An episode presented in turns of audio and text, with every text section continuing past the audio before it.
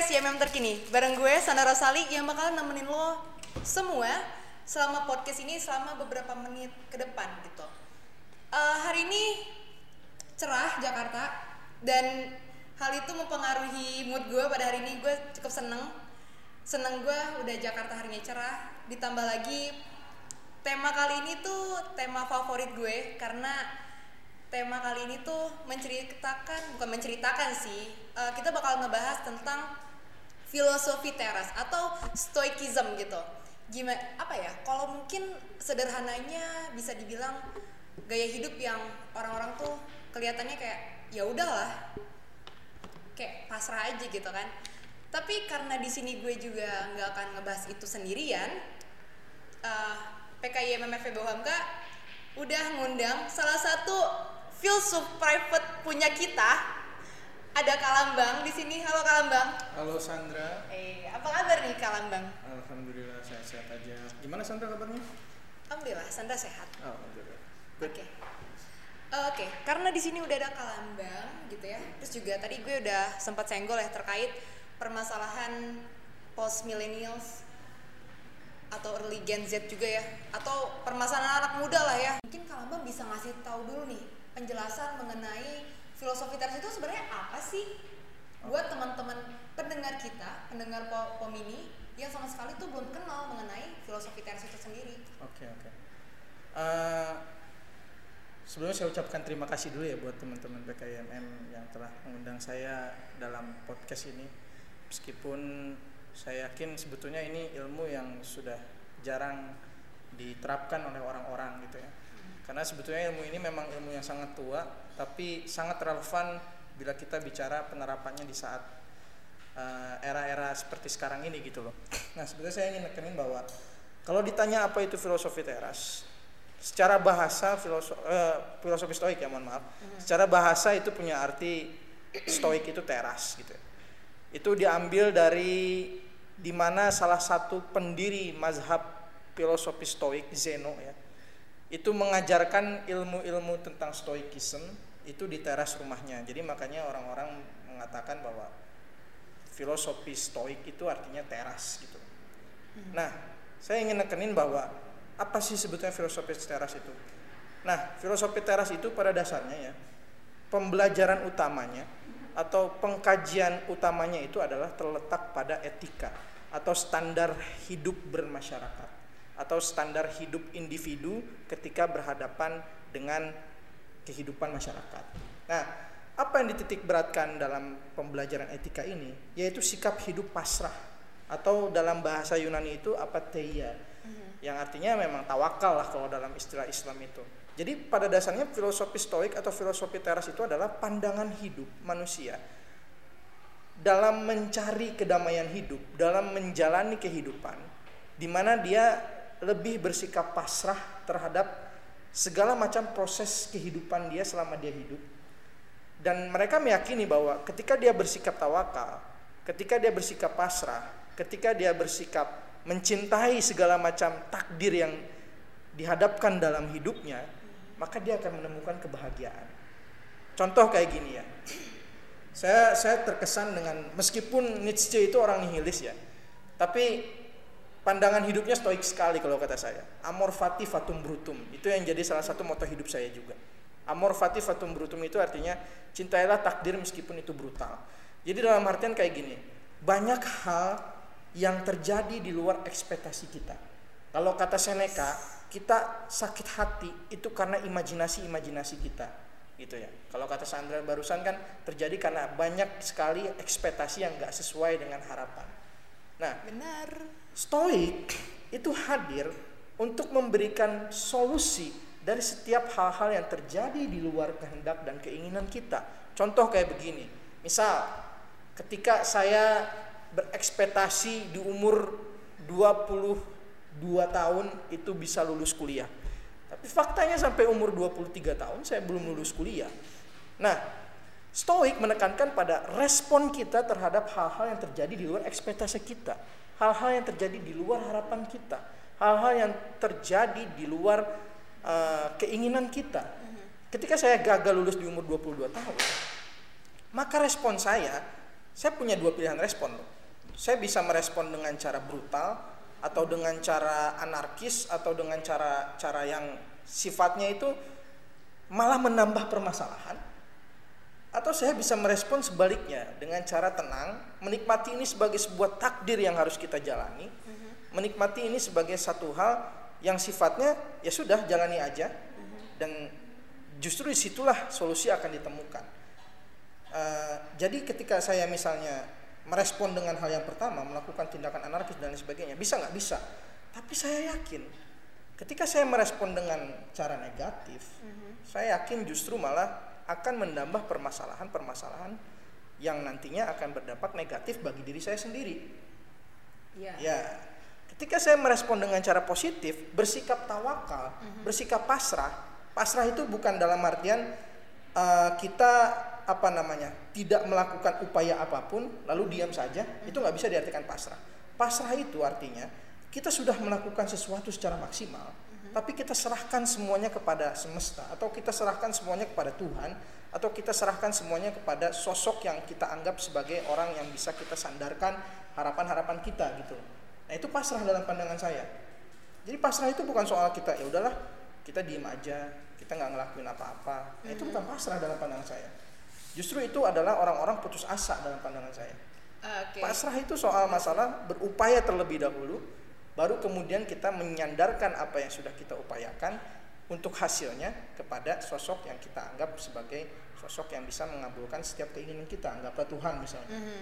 sandarkanlah setiap harapan kita kepada Tuhan. Nah itu ya yang disebut dengan pasrah gitu loh. Jadi ya itu tadi ya teman-teman.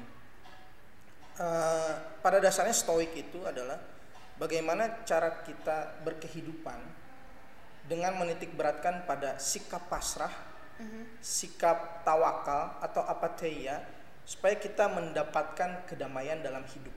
Karena tadi yang Seneca bilang kita sering sakit hati oleh imajinasi-imajinasi atau harapan-harapan yang sebetulnya berbanding kebalik sama banding realita terbalik ya. dengan realita gitu loh. Waduh. seperti itu. Hmm, kayaknya itu sih yang menjadi uh, main problem anak muda zaman sekarang Betul, betul, betul. karena kan yang namanya anak muda masih punya jiwa-jiwa yang idealis ya Kang Abang ya Mm-mm. nah it- nah tapi mereka tuh lupa bahwa uh, sebenarnya tuh nggak semua ekspektasi atau segala hal yang udah kita persiapkan hasilnya akan sama sa- uh, sesuai harapan kita gitu ya kak. Bener sih. Mm-mm. tapi kalau mau nanya lagi ya kak. Kan uh, pasrah gitu ya. Dan pasrahnya itu ya menyerahkan harapan kepada Tuhan lah. Kita kan orang yang beragama gitu Iya. kan jadi kita menyerahkan segala sesuatu itu pada Tuhan. Tapi eh, nggak tahu ya Sandra nangkapnya kayak eh, stoik ini tidak meluapkan emosi dia. Jadi dia cuma ya udah Hmm. menerima aja tanpa meluapkan emosinya. Kan itu jadi takutnya jadi permasalahan pada diri dia. Sebenarnya kayak gitu nggak sih? Nah, ini eh, sebetulnya perspektif orang yang baru belajar stoik ya dalam artian mungkin baru mengenal istilah stoik pasti ada tuh ungkapan-ungkapan kayak gitu. Kalau gitu kan dia nggak bisa mengekspresikan emosionalnya, Mhm. sisi emosionalnya gitu ya udah pasrah-pasrah aja hidupnya kayak nggak ada ekspresi gitu. Iya. Nah sebetulnya eh, yang harus ditekankan di sini adalah responnya sebetulnya, bukan lebih kepada emosi. Saya yakin ya manusia itu adalah makhluk yang emosional, karena nalar itu membentuk emosi. Karena kan yang membedakan manusia dengan makhluk lain kan ini ya eh, nalar Akalnya. ya akalnya. Mhm. Nah akal itu salah satunya melahirkan emosi dalam diri manusia gitu. Mhm.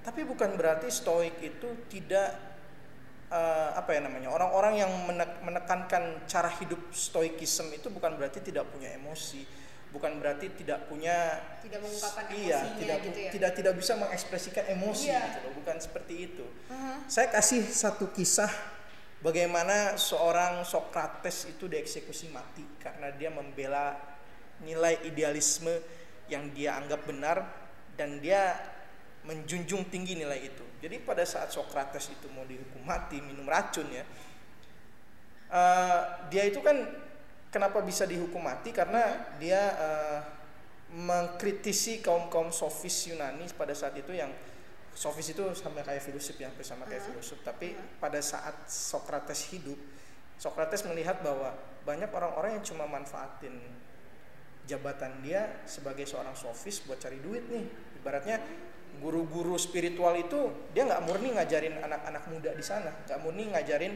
orang-orang untuk memberikan pelajaran hidup, tapi cuma sekedar cari uang, cuma sekedar dijadiin profesi aja, nggak ada tuh yang namanya esensi pengajaran hidup tuh nggak ada. Nah, Socrates mengkritisi hal itu gitu loh. Dia menganggap bahwa nilai filosofis itu tereduksi karena banyak orang-orang yang belajar itu sebagian uh, banyak orang-orang yang belajar kan pengen jadi guru sebagiannya. Mm-hmm. Nah guru-guru filosofis ini cuma pengen nyari duit doang. Mm-hmm. Itulah yang dikritisi oleh Socrates. Nah kita balik ke konteks ya, ke yeah. konteks. Jadi bukan berarti orang-orang yang menjunjung tinggi cara hidup stoik itu tidak bisa mengekspresikan emosinya. Saya kasih tadi contoh dari Socrates yang mau dieksekusi mati. Orang-orang stoik itu lebih pandai dalam memanage emosi sebetulnya Waduh. Jadi dia tahu gitu loh.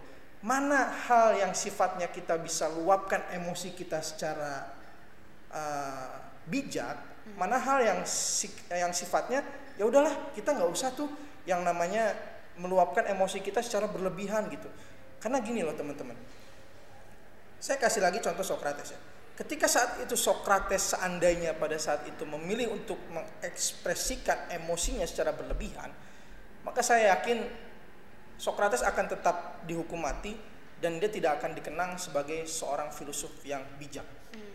Kalau dia misalnya mengekspresikan emosinya secara berlebihan, ya wajar lah ketika dia menganggap eh ketika dia memperjuangkan kebenaran, hmm. tapi kok responnya malah saya dihukum mati gitu loh. Hmm. Orang normal kan pasti mikir, wah ini apa nih kayak begini nih, hmm. pasti emosi kan. Iya. Jangan kan dihukum mati, kadang kita juga di forum ya di kelas gitu misalnya, adu argumen sama dosen atau adu argumen sama teman ketika hmm. lagi ada diskusi kelompok itu ketika pendapat kita yang sebetulnya benar tapi karena teman-teman ini tidak siap melakukannya kita pasti emosi gitu. Mm-hmm. nah orang stoik itu cenderung dia memanage emosi.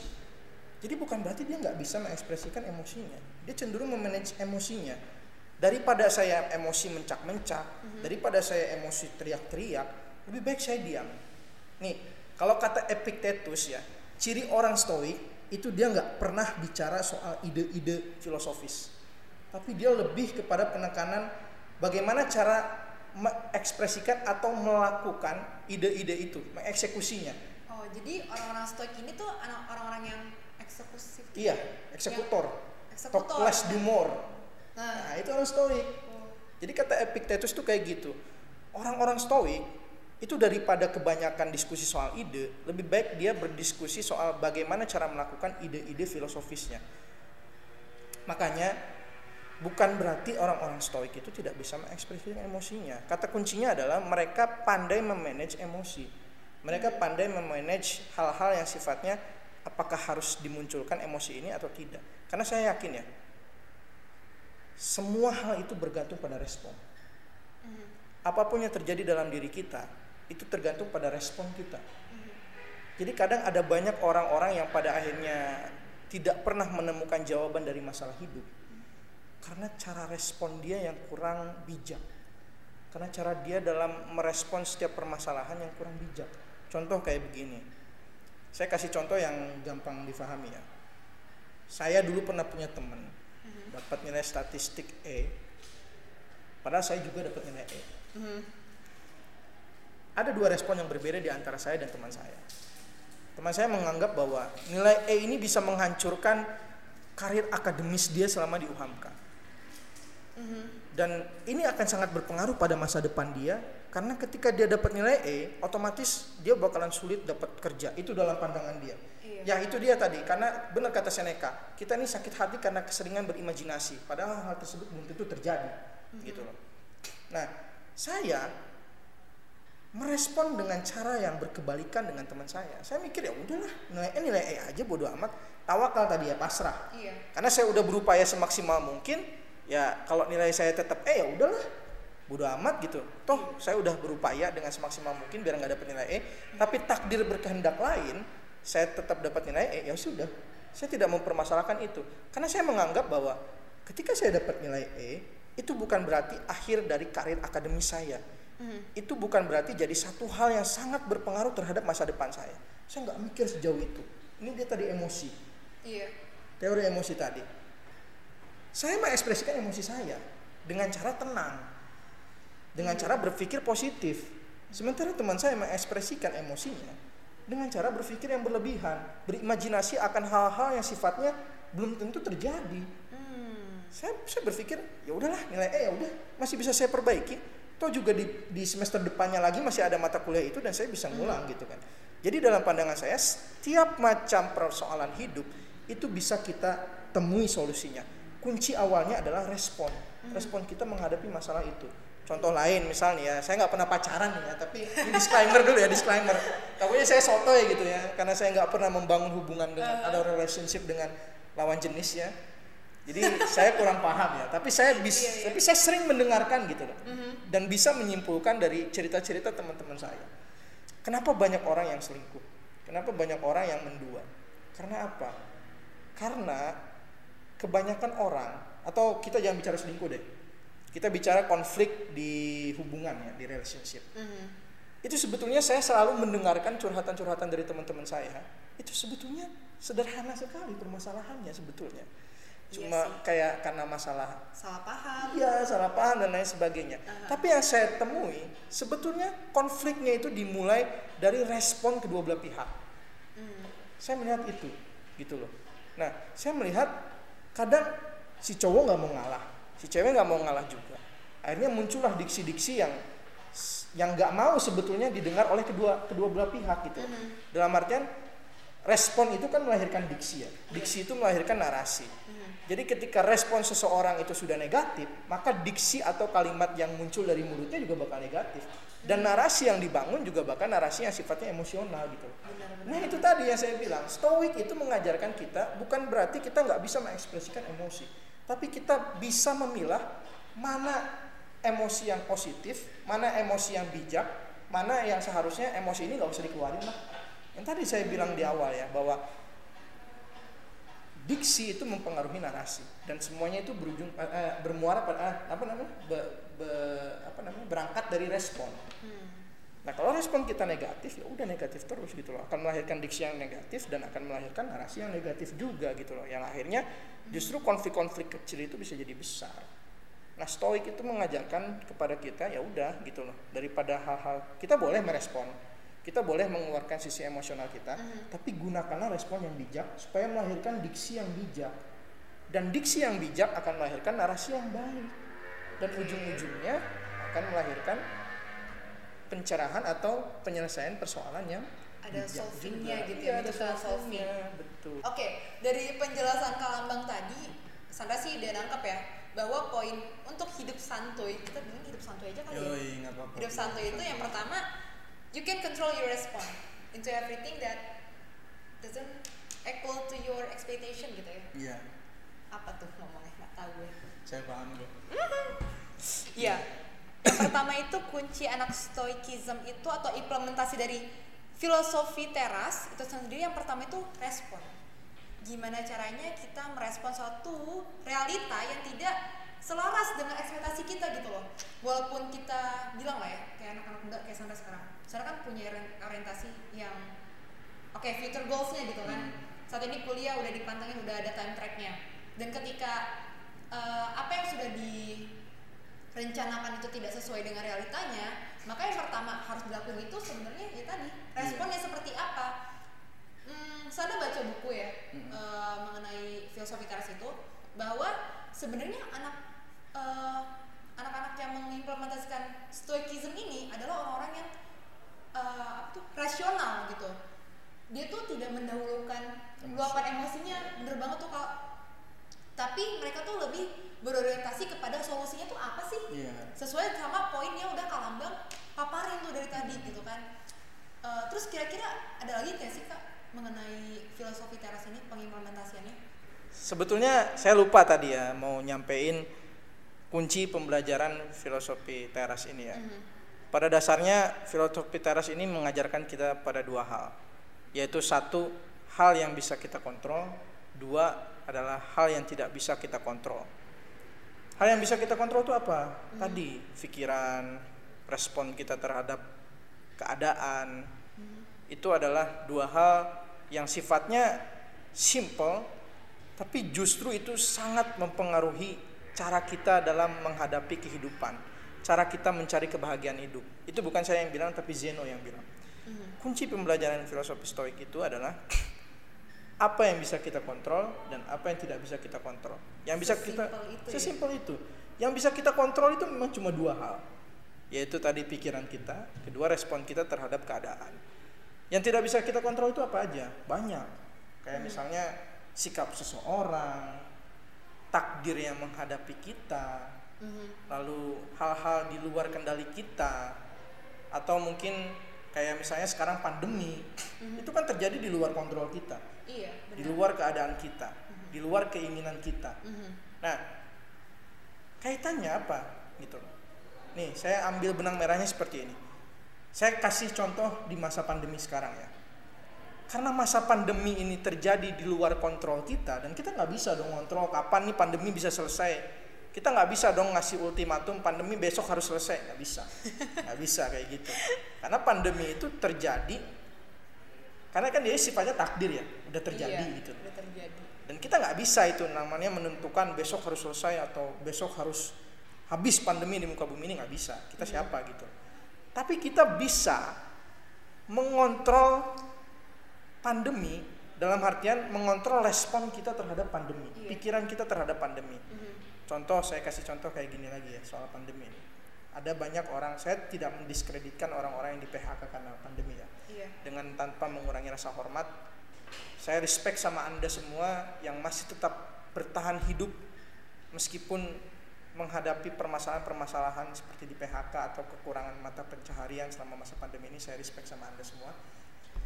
Eh, tapi saya ingin ngasih contoh seperti ini. Seandainya anggaplah si A selama pandemi ini dia kehilangan mata pencaharian dia di PHK dari tempat kerja dia, dia kekurangan mata pencaharian. Tapi memang dia nggak bisa tuh yang namanya mengontrol pandemi ini mau selesai kapan. Iya. Dia nggak bisa tuh mengontrol kenapa sih pandemi ini bisa terjadi. Dia nggak bisa tuh ngontrol pokoknya besok pandemi harus selesai.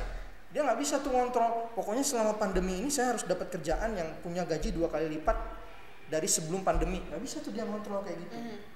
Tapi dia bisa ngontrol pikiran dia Mhm. dia bisa ngontrol respon dia terhadap keadaan itu. Mhm. Contoh, dia ngontrol pikiran itu kayak gimana kak? Nih, saya kasih contoh kayak gini. Ada banyak orang yang depresi karena Pandemi. melalui masa pandemi Aha. ini. Misal si A tadi yang di PHK itu, dia menum- menumpuk pikiran-pikiran negatif dalam pikiran dia. Wah ini pandemi misalnya kurang asem. Wah ini pandemi misalnya Menggerutu lah Iya, ya. menggerutu lah. Pokoknya ada banyak sumpah serapah yang keluar dari mulut dia. Dia mengutuki mengutuki alam semesta, bahkan dia mengkutuk Tuhan. Ada tuh yang kayak gitu kan. Sebagian orang menganggap wah. Tuhan tidak adil gitu ya. Mhm. Kok saya lagi ada di atas tiba-tiba ada pandemi gini? Karena ada ada banyak ya. Sebetulnya masalah pandemi ini ada banyak ya. Salah satunya orang kehilangan pekerjaan atau bahkan orang bisa bercerai sekalipun karena pandemi itu bisa Iya. terjadi dan saya sering menemukan kasus-kasus seperti itu. Mhm. Seandainya kita si A ini memupuk pikiran negatif, Mhm. saya yakin dia nggak akan pernah menyelesaikan masalah hidup dia. Yang ada pandemi ini akan semakin menambah masalah hidupnya. Iya. Karena dia karena dia mengontrol pikirannya dengan pikiran-pikiran negatif. Mhm. Karena respon itu lahir dari pikiran ya. Nah, ini yang lupa saya sampaikan. Respon itu lahir dari pikiran. Pokoknya kuncinya pikiran, respon, diksi, narasi, eh, konklusi. Itu sebetulnya kuncinya. Nah, kembali ke topik. Kalau dia punya pikiran negatif, saya yakin responnya juga negatif. Mhm. Ketika dia mengkutuk eh, dengan tanpa berusaha mencari solusi, Mhm. ketika dia memilih untuk melakukan sumpah serapah atau melakukan hal-hal negatif yang dia pupuk dalam pikiran dia, saya yakin responnya juga negatif juga. Contoh, ah lagi pandemi nih, dia memupuk pikiran, ah lagi pandemi nih. Kayaknya kalau kita ngelakuin hal-hal yang negatif juga nggak masalah sih orang kita kepepet gitu kan. Itu kan pikiran. Responnya apa? Orang akhirnya melakukan pencurian. Orang akhirnya melakukan tindakan negatif Mhm. itu sebetulnya yang bahaya.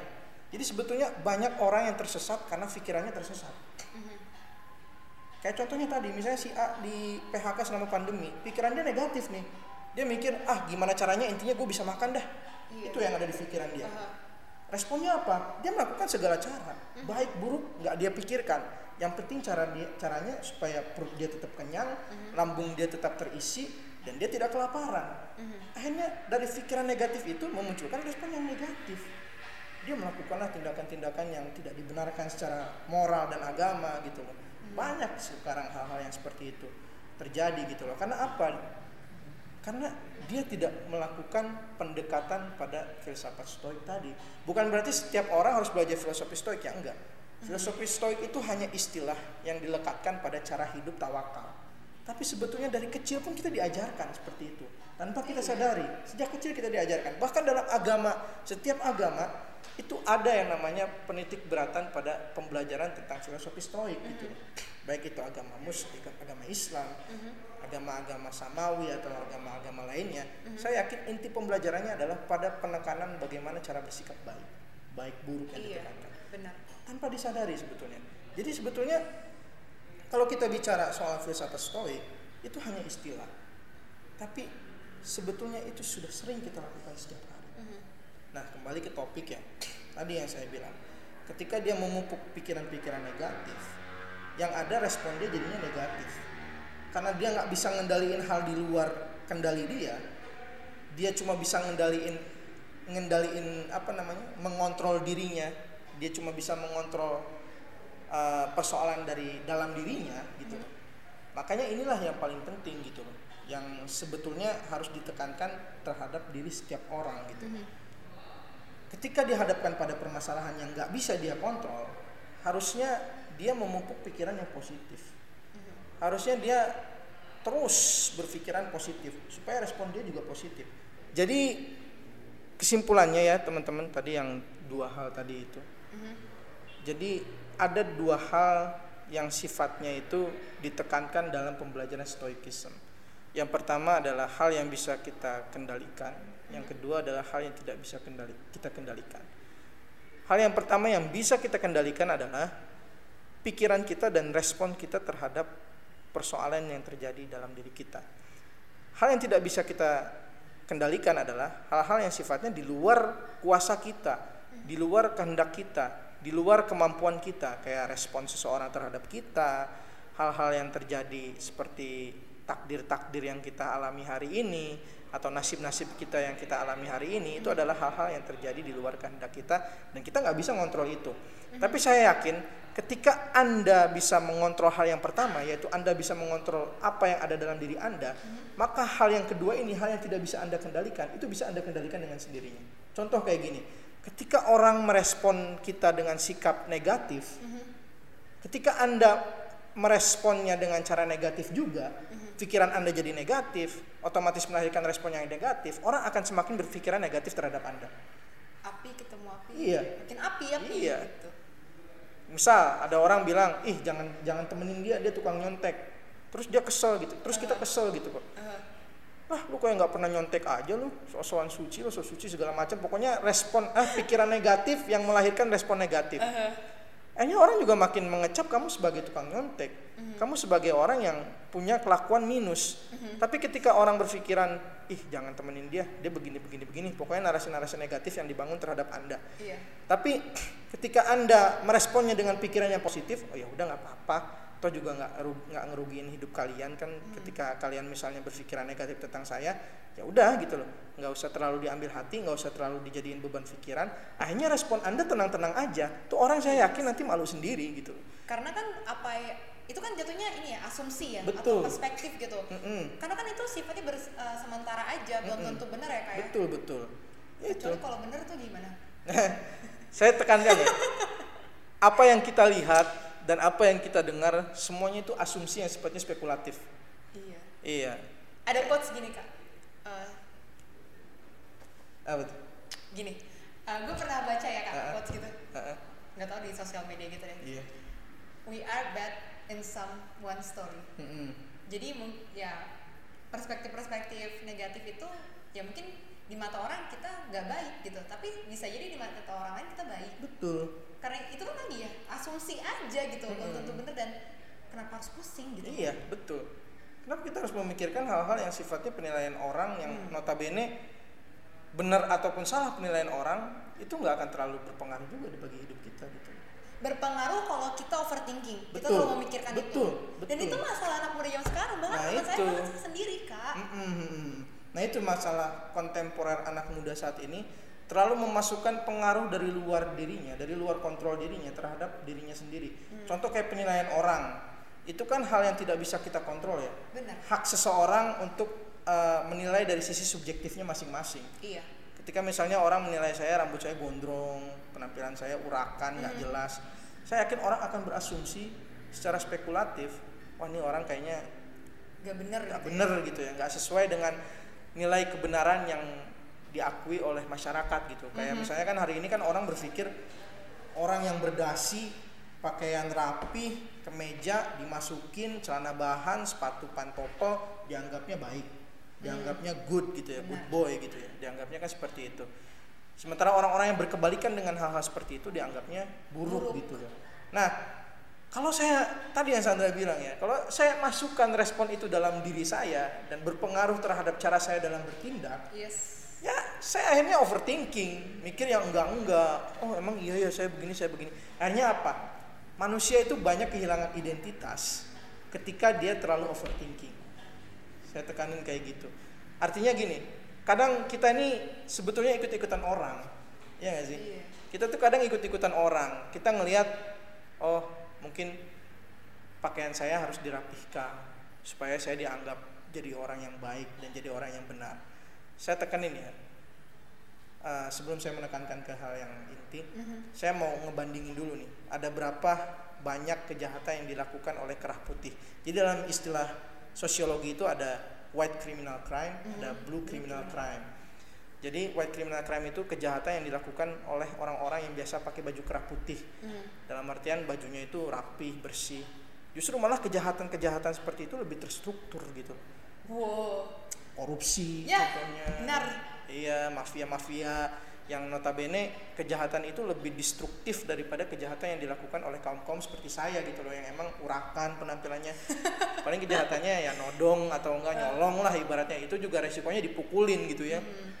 bahkan sanksi sosialnya tuh lebih jauh Iya, lebih besar ya jauh gitu. lebih besar daripada orang-orang kriminal putih gitu ya Hmm. orang-orang white criminal crime itu ya nah itu intermezzo aja jadi dalam artian kayak gini teman saya ingin nekenin bahwa hal-hal yang terjadi di luar kehendak anda hal yang terjadi di luar kendali anda kayak penilaian subjektif orang lain nggak usah terlalu anda pikirin. Nggak usah itu dijadikan sebagai hal yang harus anda masukkan ke dalam pikiran anda nggak usah. Karena saya yakin hal itu akan buang-buang waktu.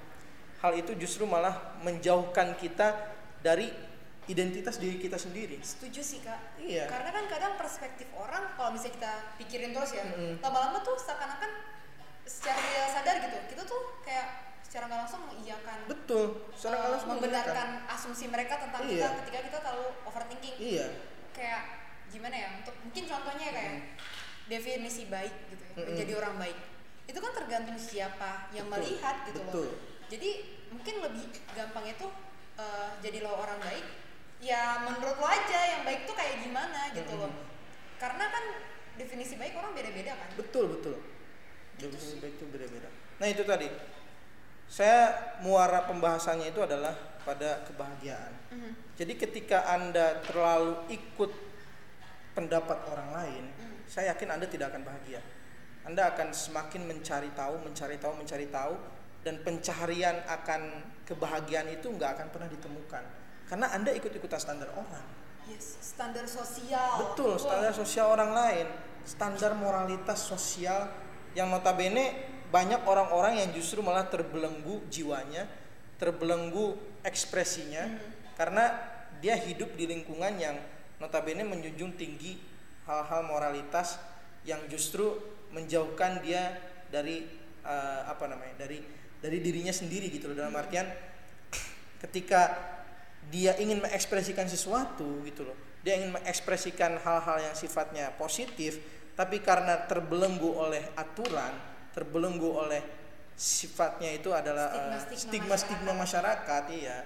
Dogma-dogma yang terlalu membelenggu orang untuk jangan melakukan ini jangan melakukan itu. Mhm. yang akhirnya ya dia terbelenggu sendiri gitu loh. Akhirnya banyak orang yang tidak bahagia karena dia terbelenggu oleh hal-hal yang sifatnya eh, di luar kendali dia. Jadi kesimpulannya gini ya eh, sebetulnya penekanannya itu adalah kalau kita ingin bahagia jangan kita memasukkan hal-hal yang sifatnya di luar kendali kita ke dalam diri kita tadi contohnya kayak misalnya asumsi orang ter- terhadap baik dan buruk jadi anda ini nggak bisa yang namanya hidup bahagia ketika anda terlalu fokus terhadap hal-hal yang sifatnya penilaian Orang uh, lain. orang lain gitu loh. Karena anda akan terus mencari, mencari, mencari. Oh baik versi dia kayak gimana ya? Oh baik versi si A kayak gimana ya? Oh kalau mau masuk tongkrongan si B, kira-kira gue harus berbuat baik versi tongkrongan B itu kayak gimana ya? Akhirnya apa? Anda mencari-cari terus, mencari-cari terus, dan anda tidak akan pernah menemukan kebahagiaan dari hal-hal seperti itu gitu. Jadi kunci hidup stoik itu lebih pada penekanan ya sudah gitu loh, pasrah aja. Ya bodoh amat gitu loh. Hal-hal yang terjadi yang sifatnya di luar kendali Anda ya sudah, nggak usah terlalu Anda pikirkan. Anda fokus saja pada diri Anda, Anda fokus saja pada pengembangan diri, Anda fokus saja pada pikiran-pikiran yang positif supaya melahirkan respon yang positif. Ya selebihnya ketika hal-hal yang terjadi di luar kendali Anda terjadi terhadap Anda ya sudah, nggak usah terlalu dimasukkan ke dalam pikiran, nggak usah terlalu dijadikan bahan untuk berpikir yang overthinking gitu. Nah ini bahayanya overthinking itu karena ya kita nggak punya identitas, kita nggak punya pemikiran, kita nggak punya standar pemikiran sendiri sehingga kita Benar, benar. ikut ikutan pemikiran orang lain dan pada akhirnya ya kita overthinking gitu loh. Mhm. Makanya saya saya bingung ya. Karena mungkin tuh, gini ya eh, saya pernah itu ngelihat eh, seorang selebgram gitu ya. Eh, dia bilang insecure tuh harus gitu loh. Gini gini gini gini alasannya. Sangat. Iya. Iya.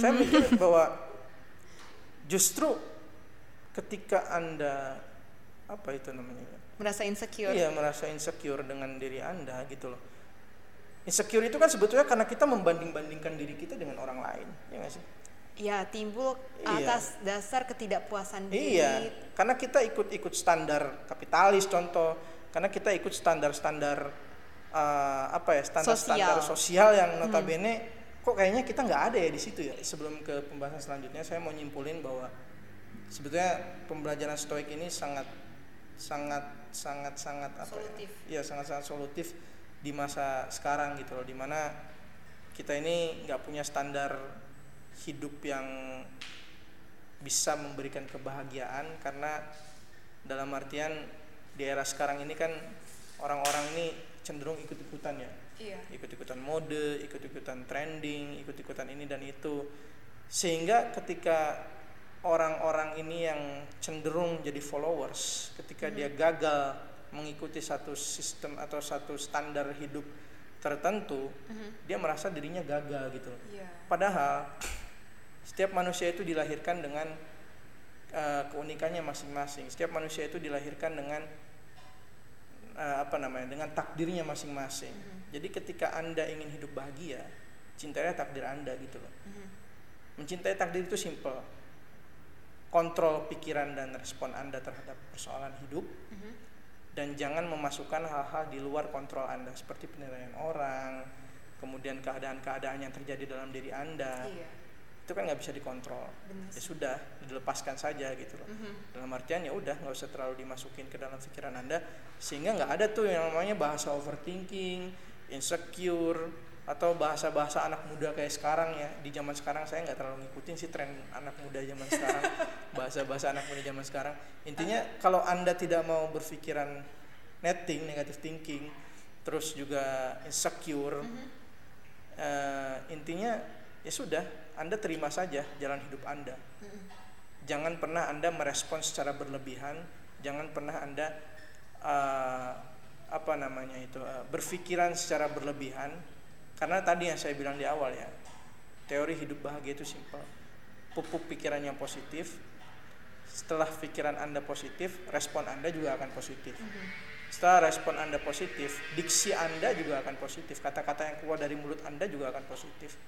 Dan narasi atau argumentasi yang anda bangun juga akan positif dan itu justru akan melahirkan kehidupan yang cenderung damai gitu loh karena banyak orang sakit hati kan dari mulut ya Iya. Dari jempol juga.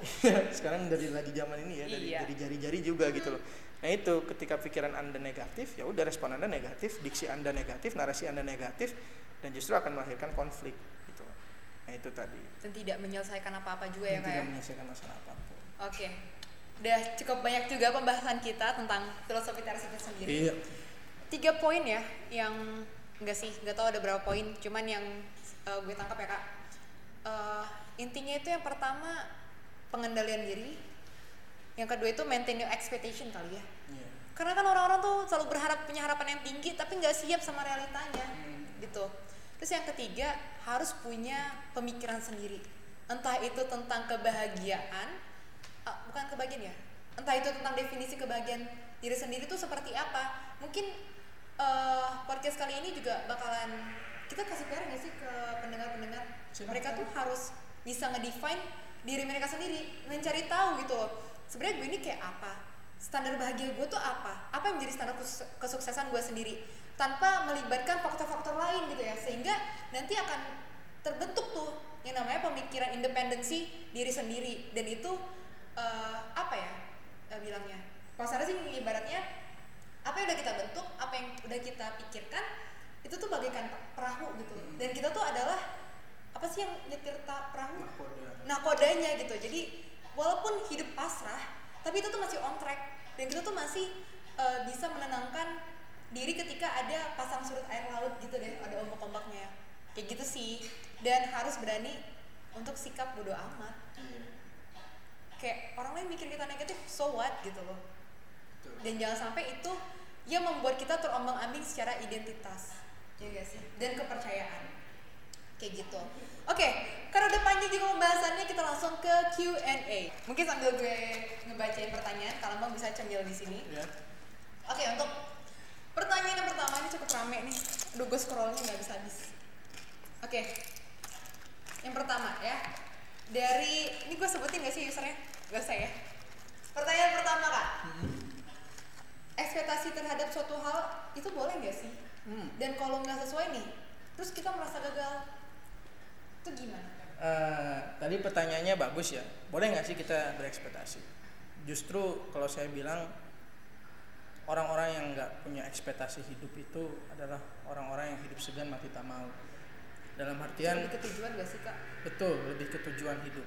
Mhm. Justru ketika orang punya ekspektasi, Mhm. maka dia punya motivasi untuk hidup. Mhm. Karena ada tujuan yang dia kejar, ada keinginan yang dia kejar. Mhm. Jadi kalau ditanya boleh nggak? Boleh banget. Justru malah manusia itu hidup berdasarkan mimpi-mimpinya, Mhm. hidup dari ekspektasi-ekspektasinya. Tapi persoalannya ketika segala sesuatu ekspektasi yang kita harapkan terjadi berkebalikan dengan realita atau dengan kenyataan, Mhm. nah ini sebetulnya yang jadi masalah. Karena kebanyakan orang justru ketika dia gagal di satu ekspektasi, maka dia menganggap hidupnya gagal secara keseluruhan. Nah ini sebetulnya yang jadi persoalan, ini yang jadi problem. Yang mau saya tekankan adalah filosofi stoik ya balik ke karena kita bicara soal stoik ya. Filosofi stoik itu mengajarkan tadi kalau bahasanya Sandra menyiapkan segala sesuatu yang sifatnya buruk. Jadi kita siap gitu loh terhadap hal-hal terburuk yang terjadi dalam hidup kita. Mhm. Dalam artian karena ekspektasi itu bisa sangat menyakitkan karena karena kita terlalu berharap akan ekspektasi itu jadinya Mhm. kita terlalu sakit ketika hal itu nggak sejalan dengan keinginan kita. iya Nah, itu filosofi stoik mengajarkan respon tadi yang saya bilang, ketika ekspektasi tidak sesuai dengan kenyataan, maka ini saya lebih ke teknis ya, maka Hmm. langsung yang anda lakukan adalah berpikirlah positif. Dalam artian ketika ekspektasi tidak sejalan dengan kenyataan, maka anda langsung berpikir secara positif dan anda langsung cari tujuan baru, langsung Hmm. cari, langsung perbaharui tujuan anda. Jadi ketika Anda gagal dalam satu hal, lalu Anda stuck dan Anda berpikir bahwa ya sudahlah ketika saya Hmm. gagal maka saya tidak punya motivasi lain. Ya sudahlah ketika saya gagal maka saya menganggap bahwa diri saya ini emang dilahirkan untuk menjadi seorang yang gagal terus gitu. Nah, itu kan pikiran yang negatif ya. Hmm. Cuma karena satu kega- kegagalan orang jadi berpikir dirinya gagal terus gitu. Nah, ini yang bahaya. Maka ketika Anda berhadapan dengan kegagalan, langsunglah Anda perbarui tujuan Anda, langsunglah Anda berpikir secara positif supaya respon Anda juga positif. Contoh, kalau Anda gagal masuk PTN, Mhm. ya masa iya Anda nggak kuliah? Kan itu persoalannya. Iya, benar Ekspektasi kita kan pengen masuk PTN ya, Mhm. tapi ternyata realita kita karena kita ditakdirkan untuk kuliah di tempat lain, Mhm. Maka kita berpikiran bahwa aduh kayaknya gue bodoh nih. Kayaknya gue nggak diterima di PTN sebodoh apa sih gue gitu. Mhm, mhm. sehingga akhirnya pikiran negatif itu melahirkan respon yang negatif. Ya tadi saya bilang masa iya orang nggak kuliah gara-gara nggak masuk PTN kan aneh gitu. Iya. nah itu sebetulnya. Satu lagi mungkin yang lebih kontemporer contohnya adalah ketika kita gagal misalnya dapetin sosok perempuan atau laki-laki yang kita suka gitu bisa Ini konsepnya kasmara ya kali Iya, ini ya. Oke. iya, maksudnya nggak semara ya Kalambang ini udah expert. Enggak, juga saya nggak pernah. Saya disclaimer lagi ya, saya nggak pernah pacaran seumur hidup, jadi nggak terlalu paham juga. Tapi saya Uh-huh. sering dengar curhatan dari teman-teman saya. Hmm, apa tuh? Jadi ketika kita misalnya gagal mendapatkan seseorang yang kita harapkan untuk menjadi pendamping hidup, gitu, Mhm. ya masa kita nggak mau mencari pendamping hidup lain, atau masa kita eh, nggak mau membangun relationship dengan lawan jenis gitu? Nah ini kan jadi bahaya gitu. Ketika anda ketika anda ditolak oleh satu orang Mhm. lalu anda menganggap semua orang jahat sama anda dan anda menganggap semua orang ini nggak bisa tuh yang namanya menerima anda apa adanya itu- Lebay ya, lebay. itu salah banget itu Lebay Itu banget pikiran kan kayak gitu kan Mhm. itu kan lahir dari pikiran dan akhirnya melahirkan respon yang negatif juga overthinking di usia segini kok kalah pencapaiannya dibanding sama seumuran dibanding sama teman seumuran gitu. Ya gimana kalau saya ingat perkataan uh, Viktor Frankl yang dia salah satu psikologi ternama di era modern saat ini. Mhm. di mana dia pernah menulis buku Man's Search for Meaning yang kalau diartikan manusia mencari arti hidup. Mhm. jadi sebetulnya yang membuat manusia semangat itu adalah tiga hal kalau kata si Viktor Frankl yang pertama itu cinta, pekerjaan, dan penderitaan. Saya selalu bilang ketika ke teman-teman kader pernah nggak sih anda semangat datang ke sekolah atau ke kelas cuma pengen ngeliat orang yang anda suka? Pernah. Ikut belajar pernah kan? Pernah. Atau pernah nggak sih kalian semangat ke ruang kelas cuma karena kalian pede gitu loh? Karena kalian sudah belajar untuk presentasi mata kuliah yang dipresentasikan hari itu dan cuma anda doang yang yakin gitu loh bahwa saya doang nih yang bisa presentasi soal ini. Jadi saya Hmm. semangat masuk ke kelas. Pernah kan? pernah dong. Pernah. Nah itu tadi. Tapi saya nanya pernah nggak anda uh, merasa semangat karena anda menghadapi penderitaan dalam hidup? Enggak tentu nah, itu dia.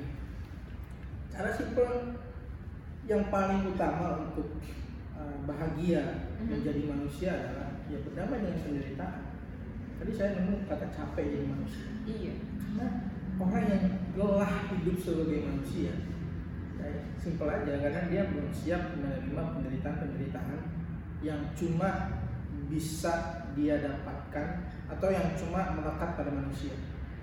Mana pernah kita nanya hewan menderita ketika disuruh eh, apa namanya membajak sawah atau dicambukin tiap hari buat narik eh, apa namanya narik narik gerobak gitu loh. Kayak yang dilakukan sama kuda. Nggak pernah kan kita? Nggak pernah. Nah makanya penderitaan itu lekat dengan manusia gitu. Dalam artian cuma manusia doang yang bisa ngerti apa itu penderitaan.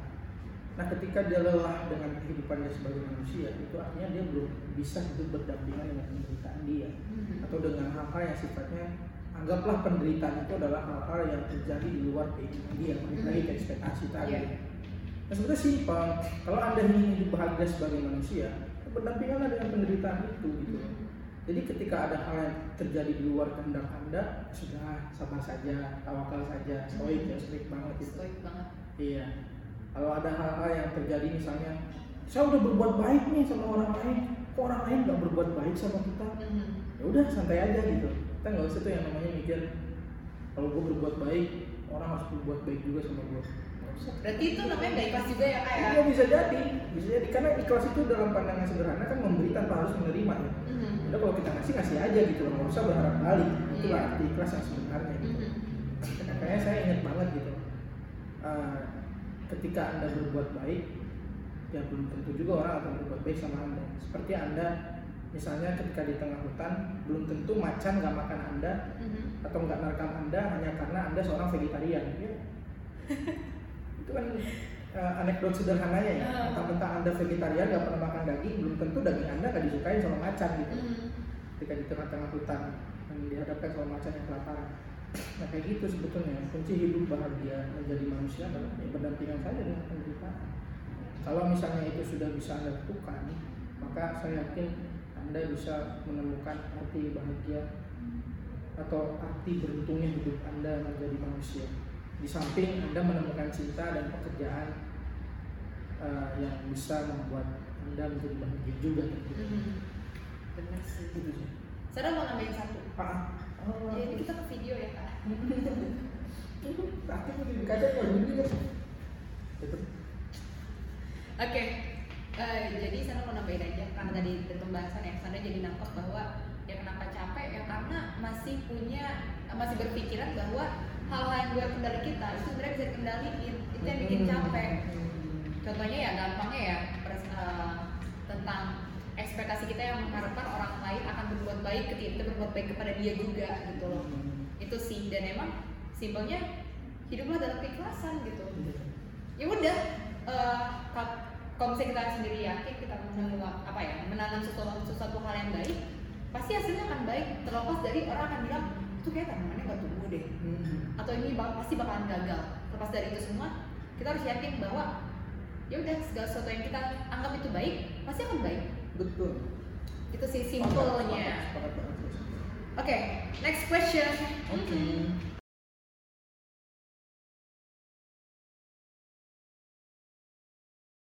nah ini nih tentang kaula muda banget.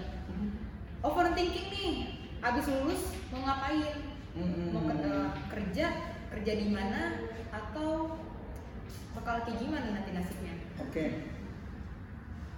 Sebenarnya gini ya. Ini ada kaitannya dengan overthinking ya intinya. ya overthinking tentang eh, masa depan lah ya Oke oke. Jadi saya cuma pengen nekenin jangan pernah membandingkan capaian anda dengan capaian orang lain. Sesimpel itu sebetulnya.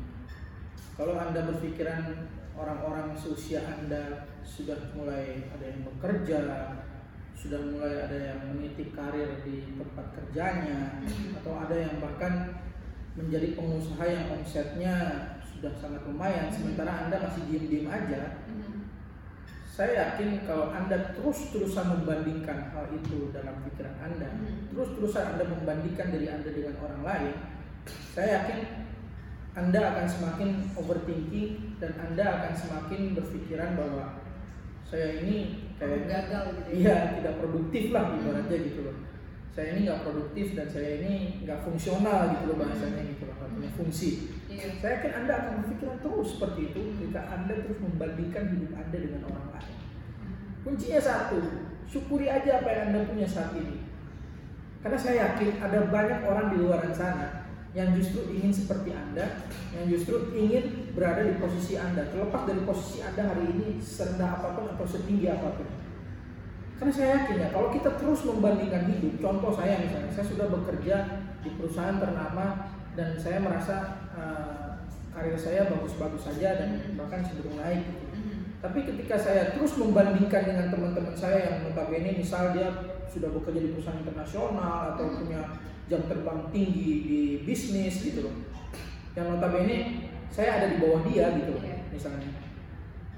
Terus saya berpikiran terus terusan kok kayaknya saya di bawah dia terus gitu loh. Kok sayanya kok kayaknya saya merasa eh, karir saya kok nggak semoncer dia atau sebagus dia gitu loh. Jadi saya nggak mensyukuri apa yang saya punya dan saya akan terus merasa kurang gitu loh. Dan akhirnya overthinking terus saya. Karena saya terus-terusan membandingkan diri saya dengan orang lain.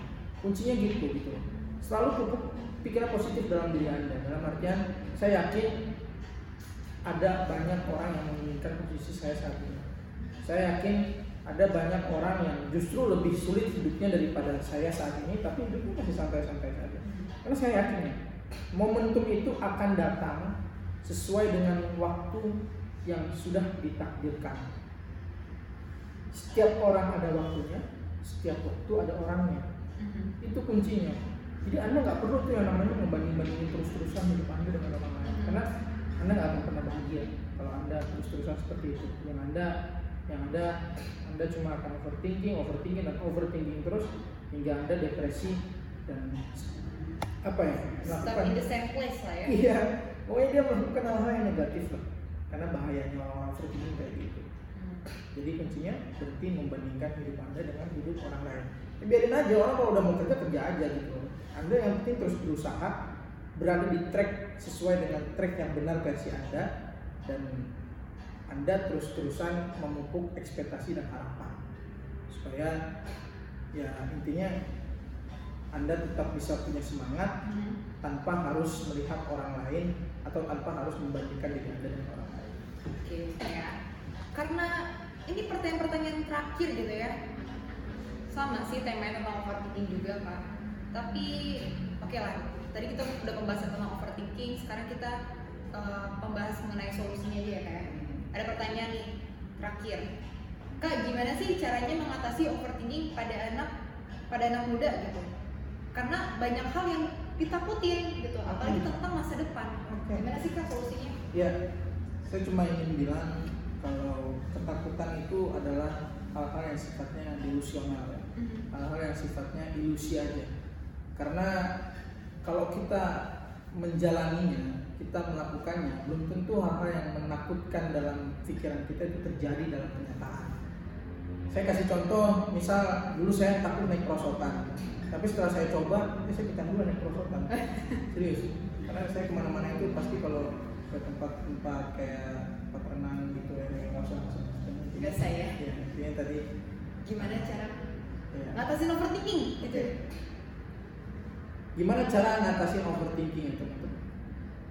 Tadi kan poinnya ketakutan ya. Ketakutan akan ya masa depan lah ya. Itu kan absurd banget tuh. Iya. abstrak. Eh, saya cuma ingin bilang ketakutan itu sifatnya delusional gitu atau hal-hal yang sifatnya cuma bayangan aja ketakutan itu. Karena belum tentu ketika anda melakukan atau ketika anda melaksanakannya, belum tentu ketakutan-ketakutan itu akan terjadi dalam kenyataan gitu. Sama seperti contoh dulu saya takut naik perosotan, tapi setelah saya coba naik perosotan ternyata asik dan saya senang naik perosotan. Hmm. Nah, poinnya adalah justru ketika Anda menghadapi masa depan dengan penuh ketakutan, Anda jadinya tidak punya keberanian dalam menghadapi hidup. Ini yang bahaya sebetulnya. Benar. Sekali Anda merasa takut menghadapi hidup, maka respon yang Anda berikan untuk diri Anda ketika Anda menghadapi hidup, ya selamanya Anda akan stuck di tempat. Karena mau ngelakuin ini takut. Oh kayaknya nih gue kurang nih. Oh kayaknya gue nih gak punya kompetensi nih di sini. Tapi anda cuma takut doang gitu loh. Nggak nggak menemukan solusi dari ketakutan anda. Nggak berusaha mencari tahu jalan keluar bagaimana keluar dari ketakutan anda. Bahkan tidak ada tindakan yang mendukung ya kan? betul. Tidak ada tindakan-tindakan yang mendukung orang keluar dari rasa ketakutan itu. Mhm, Dari kecemasan. Betul anda tidak akan pernah maju jadi orang serius kunci hidup mengha- eh, kunci kunci menghadapi masa depan itu adalah anda berani aja dulu gitu Mhm. itu sebetulnya poinnya sama seperti ketika saya dulu ditantang dalam banyak hal yang saya takutkan tapi ketika saya melakukan itu dan saya berusaha mencari jalan keluar dari tantangan yang membuat saya takut di masa lalu Mhm. justru hal-hal yang menakutkan itulah yang membentuk saya menjadi sosok yang saya anggap ya saya mengapresiasi diri saya saya cukup berhasil menghadapi masa muda meskipun saya belum lulus saya punya pekerjaan meskipun saya belum lulus saya bukannya menyombongkan diri tapi Iya. notabene ini adalah bagaimana proses saya menghadapi hidup dengan penuh keberanian gitu Mhm. karena saya tekankan bahwa kalau anda hidup dalam ketakutan ya selamanya anda nggak akan pernah uh, punya apa itu namanya punya masa depan yang baik gitu karena orang-orang yang anggaplah kita hari ini sering kita lihat mereka di TV Mhm. dielulukan sebagai orang sukses, orang kaya raya, orang terkaya di muka bumi atau prestasi-prestasi yang sering kita lihat di TV dari anak-anak muda atau orang-orang yang sudah berumur tapi masih sukses itu kuncinya satu mereka menghadapi hidup dengan penuh keberanian bagaimana Steve Jobs waktu itu menciptakan iPhone dia berani mendobrak teknologi kuno di zaman itu. Penolakan ada ada. Tapi apa? Dia tetap berani karena dia yakin gitu bahwa ketakutan-ketakutan yang dihadapi di masyarakat atau ketakutan-ketakutan yang bahkan ada di dalam dirinya sendiri itu cuma bisa dibuktikan atau cuma bisa dikalahkan dengan cara melawan ketakutan itu sendiri gitu. jadi intinya anak muda itu nggak boleh hidup dalam ketakutan. Anda ini masih muda anda ini diberkahi tubuh yang sehat jiwa raga yang kuat. Jadi kalau anda hidup dalam ketakutan ya selamanya ketakutan itulah yang akan menguasai pikiran anda. Dan dari pikiran yang buruk buruk ya yang, yang dipenuhi rasa ketakutan akan melahirkan respon tindakan yang uh, negatif juga gitu. Artinya anda tidak akan maju selama anda takut menghadapi masa depan. Oke wah keren banget sih jawabannya oke teman-teman kita udah sampai di akhir sesi podcast pada hari ini terima kasih yang udah standby dengerin kita ngomong di POM ini podcast yang terkini bareng gue Sandra Sali dan tamu kita ya Bang Uji Mantoro Oke. Kita pamit undur diri. Mohon maaf apabila banyak kesalahan. Bila bisa berlihat, fastabiqul khairat. Wassalamualaikum warahmatullahi wabarakatuh. See you guys in the next podcast. Oke, makasih buat teman-teman yang udah ngikutin podcast di episode kali ini. Jangan lupa untuk diklik tombol subscribe-nya dan tinggalin thumbs up-nya. Dan kalau misalnya kalian ada kritik saran ataupun request tema untuk di next episode, kalian bisa banget loh tulis di kolom komentar. Oke, sampai sini dulu. Wassalamualaikum warahmatullahi wabarakatuh.